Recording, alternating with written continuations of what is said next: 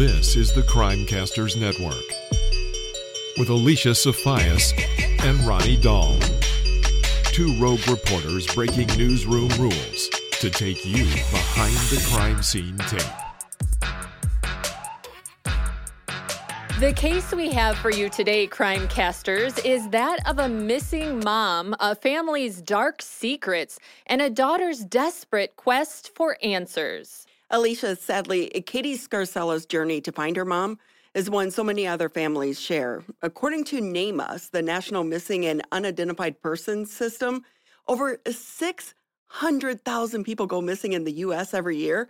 That number to me was staggering. Shocking. And while many are found safe, tens of thousands remain missing for more than a year, including Elizabeth Dawn Land. Elizabeth grew up near Almont, Michigan, a quaint village in Lapeer County of about 3,000 residents. It's a farming community, and she got pregnant with her first daughter, Katie, at a young age. Then she met Dean Land. They got married. Elizabeth, or Liz to her family, was happy. She and Dean had three kids together, all boys. But the happiness began to fade. Liz started partying, and her occasional drug use became a habit. Soon her life spiraled out of control. As the drugs took hold, her marriage to Dean began to crumble. He filed for divorce, and Liz lost custody of her kids. By this time, Liz was fully addicted to heroin. After hitting rock bottom, she went to rehab, she got clean, and kicked her drug habit. It was hard, but she did it for her kids because she really loved being a mom.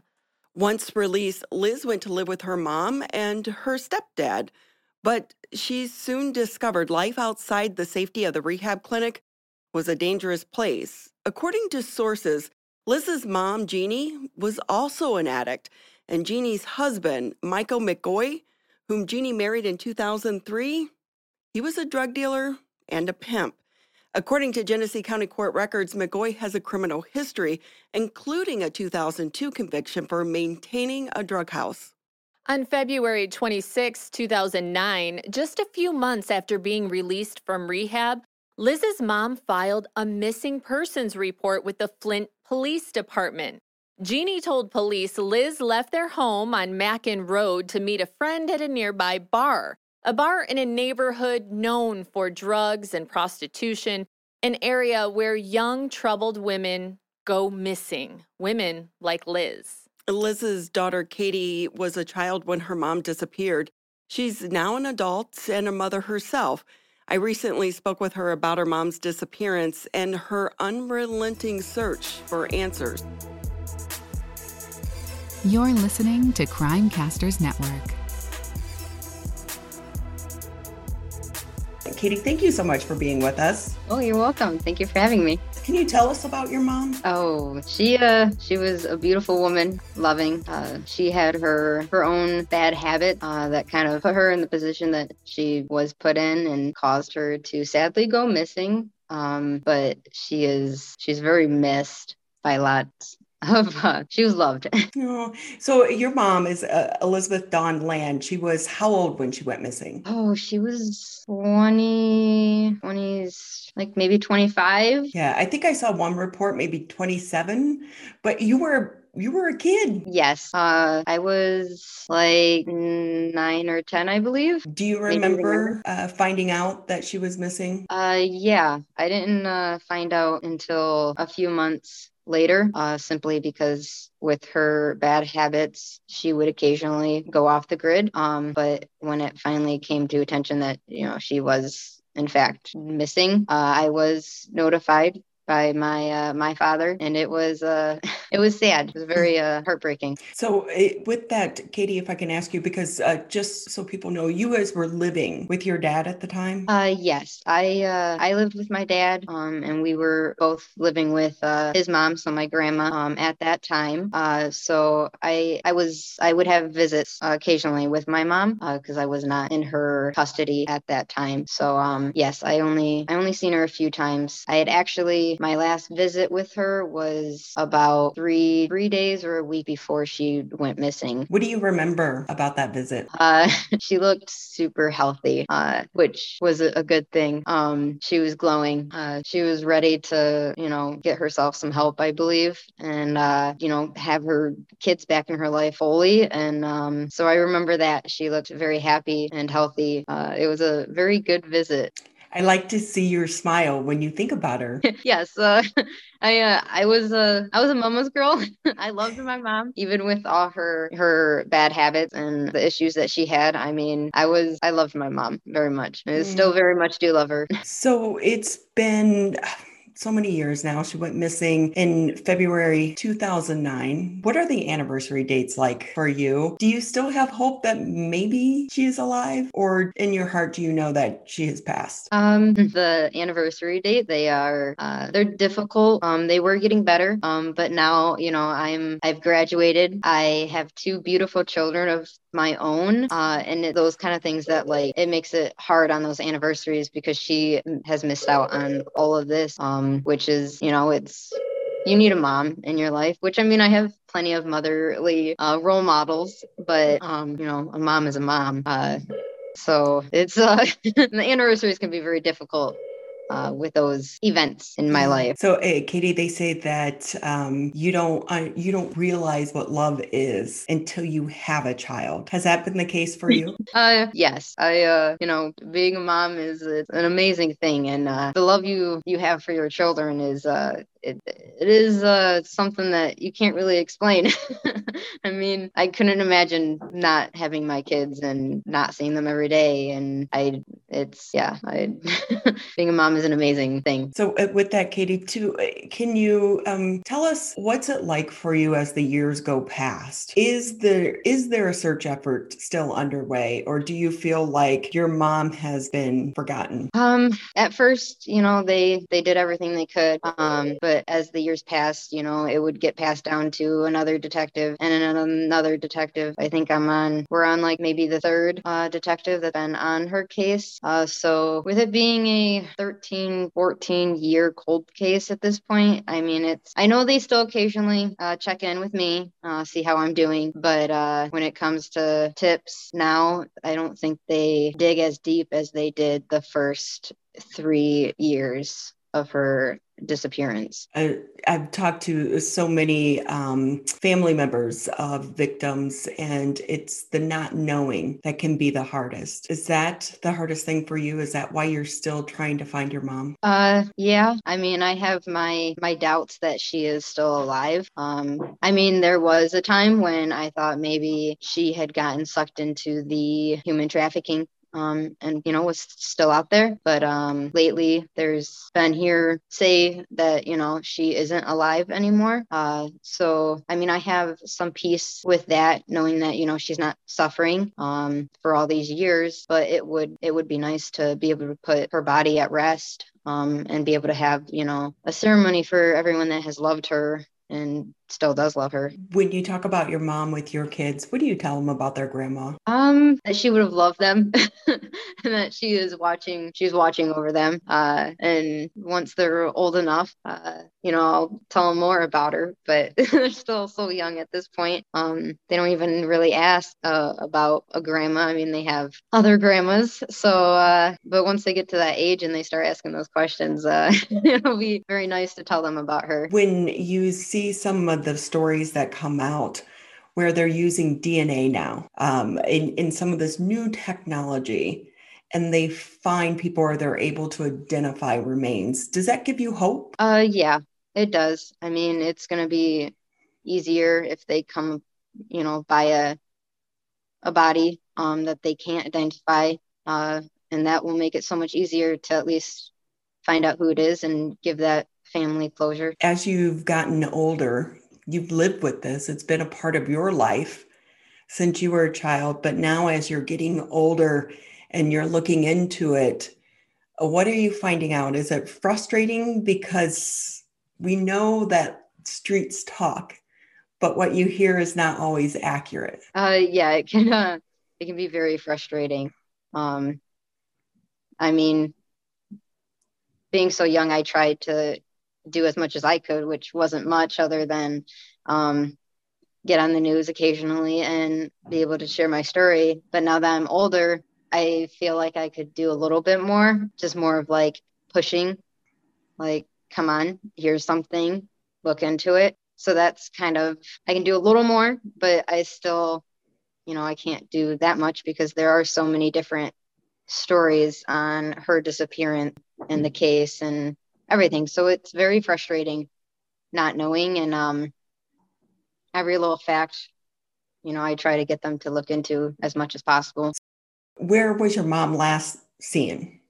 The first story, which I'm pretty sure is the legitimate one, is she was uh, in Flint, uh, went to a bar with a friend, um, and she never returned home. So that's the the story. So I'm not I'm not sure. I mean, it could be true. It could not be true. Right. Right. Oh, I'm sure though she would be so proud of you. yeah. Um yes. Well, one of the reasons we are doing this again is to try to remind people that when they see the posters or they see a name on that list missing persons list, that person has a family behind them and bringing closure or I don't even like that word closure, at least answers, give you answers. Yeah. You yep. deserve that.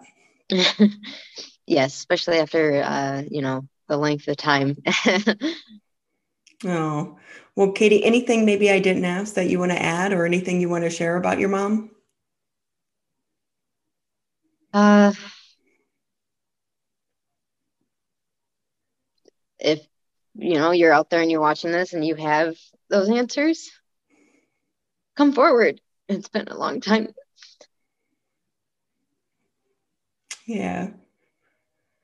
Well we hope someone does do that because sometimes time helps uh, give people the courage to come forward. And i hope i so hope that you and your family get the answers that you so deserve. Mm, thank you Katie, thank you again for being with us. Continue the conversation with your hosts, Alicia and Ronnie, on any of your favorite social media platforms. It is now time to go off script and go behind the scenes. Ronnie, I have so many questions. So, Liz's mom, Jeannie, it seems like she knows more. Seems like she knows something. Where is she now? Well, the family definitely believes that she knows more, but what she knew, they will never know. It remains a secret because she died in 2015. She died sadly of an overdose. Oh, no. So, another one of the pieces of this puzzle. The family members tell me that uh, Jeannie took out a life insurance policy on Liz shortly before she went missing. Oh, no. Since Liz's case is still a missing persons case, and she wasn't able to collect on the life insurance policy prior to her death. Then here's another really odd observation just because when we start looking into these cases, you kind of go down a rabbit hole. Always. And looking at Jeannie's obituary, one thing that it stated in the local newspaper, the county press, it stated that Jeannie was preceded in death by her daughter. Well, legally, her daughter, Elizabeth Land, is still just a missing persons case because who she wrote, hasn't been declared dead. Who wrote that obituary? Well, and I think for them, you know, they they know the chance of finding her mom alive is slim. Yeah. But it's another to have it put in black and white. Right. Well, what about her stepfather, Michael McGoy? Yeah. Well, let me tell you about this guy. So I did reach out to him. I never heard back. I reached out to several members of the family. And there are so many family dynamics that go into play in some of these missing persons cases because, you know, you have to remember Jeannie and Michael just got married in 2003. So this is not a long term relationship. Right. And for Katie and other members of her family and those that grew up with Liz, they didn't really know Michael or his side of the family so well. So um, one of the things, and this is just an, a theory, because if you remember in the interview, Katie mentioned the concerns that her mom possibly was uh, a victim of human trafficking. Right. So, one theory is that Liz's mom and stepdad owed money and they were possibly pimping her out. Oh no. Um, again, Mm. it's a hundred percent speculation on their part, but there are some factors that go into that that would make you see where they could kind of come to that conclusion. You know, uh, so I started running some of these criminal records, not just on those closest, but then the extended family members as well.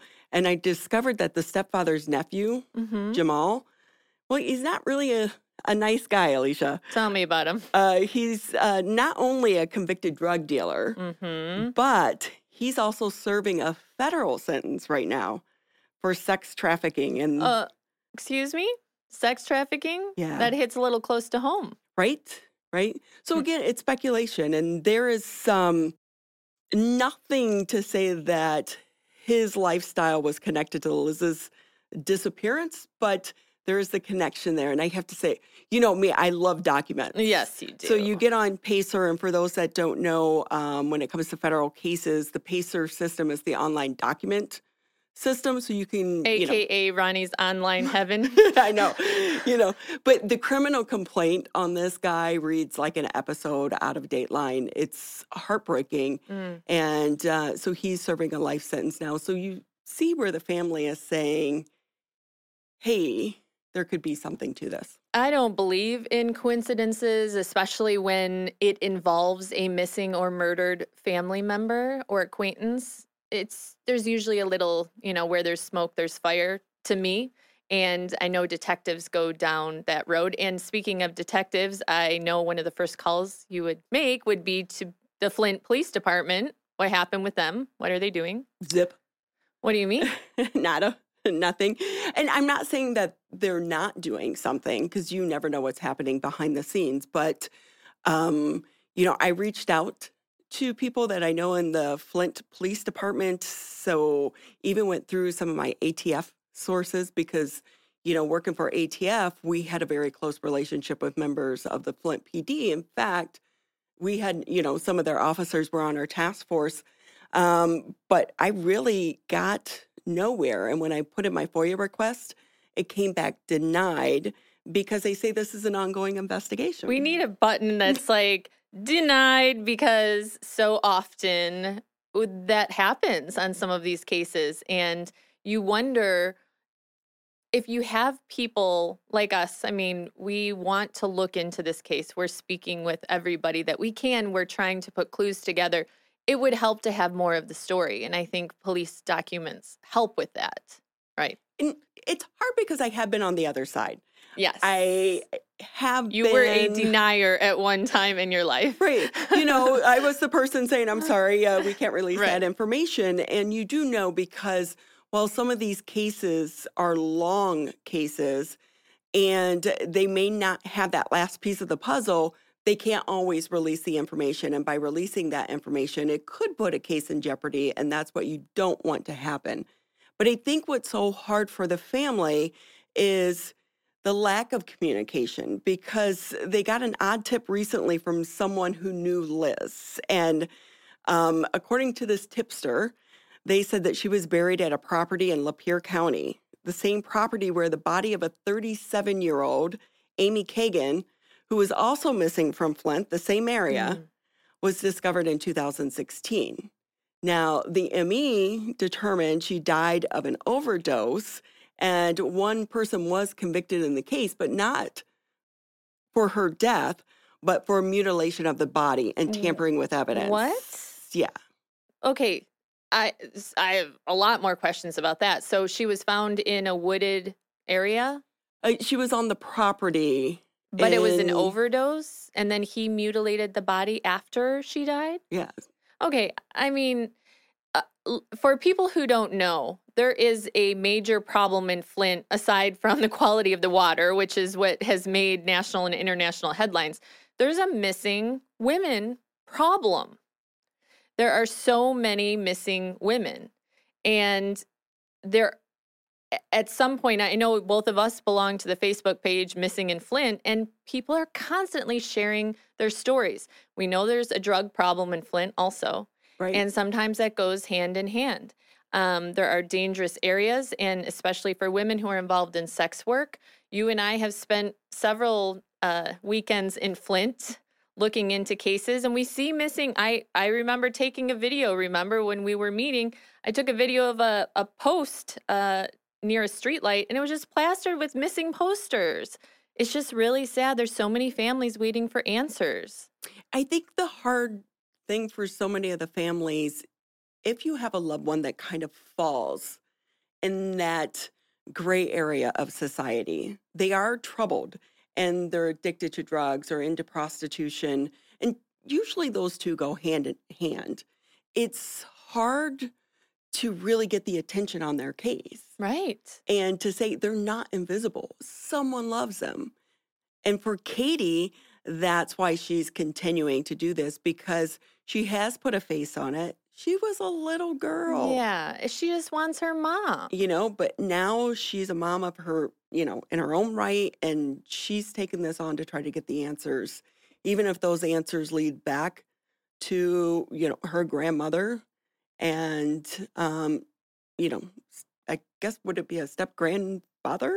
Yes, I don't how you would really look at that, but you know, and those are, you know, those are hard things for a family to face. But there are people that say that they do know what happened to her, and you know, I could see if she did OD and someone freaked, and it seemed like, according to this tipster, this property is where people in the underground world of Flint connected to drug dealing, they go and they'll dump like guns and used in crimes and bodies and this, mm. that, and the other. But you, we can't just go on there. It's private property. Right. It takes a search warrant. So the tip has been turned over to police.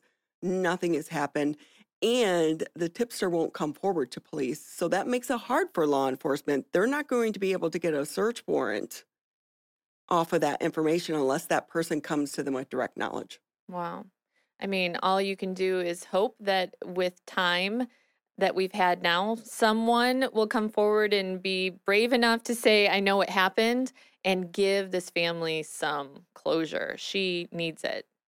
You know, it's really fractured her family. Up next, our true crime genius weighs in on this week's case.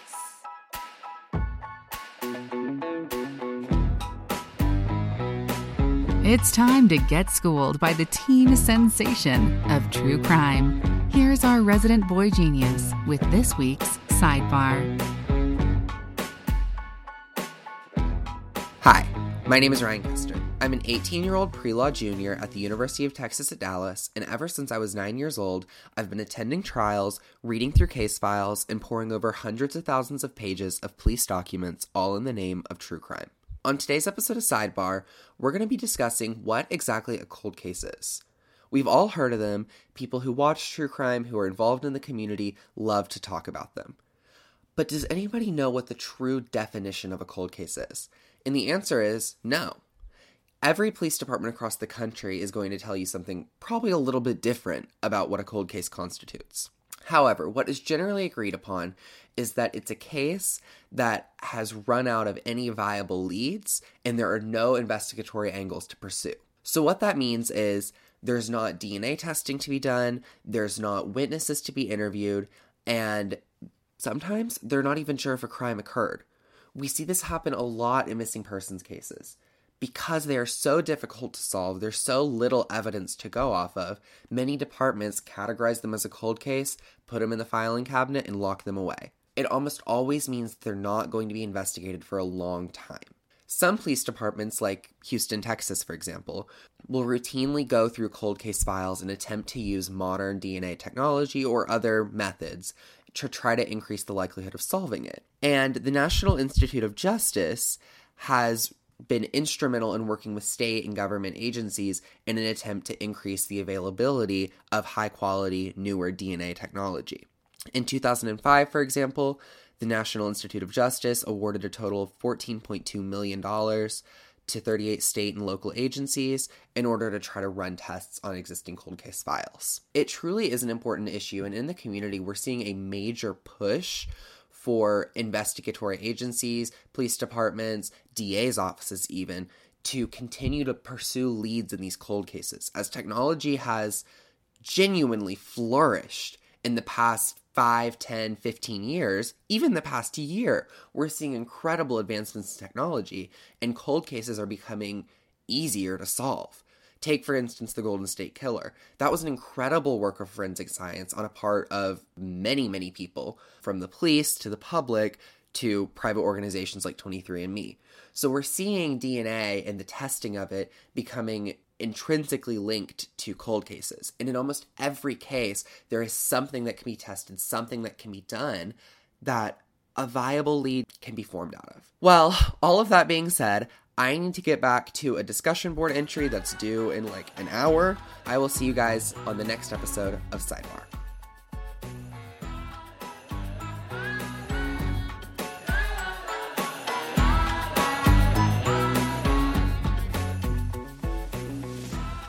Before we say goodbye, we want to take a moment to remember Elizabeth Land.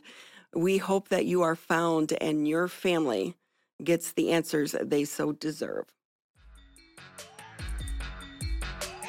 Hey, listeners, do you have questions, comments, or think you may have the key to solving this week's case? We want to hear from you. Find us at Crimecasters on your favorite social platforms. Together, we can heat up this cold case.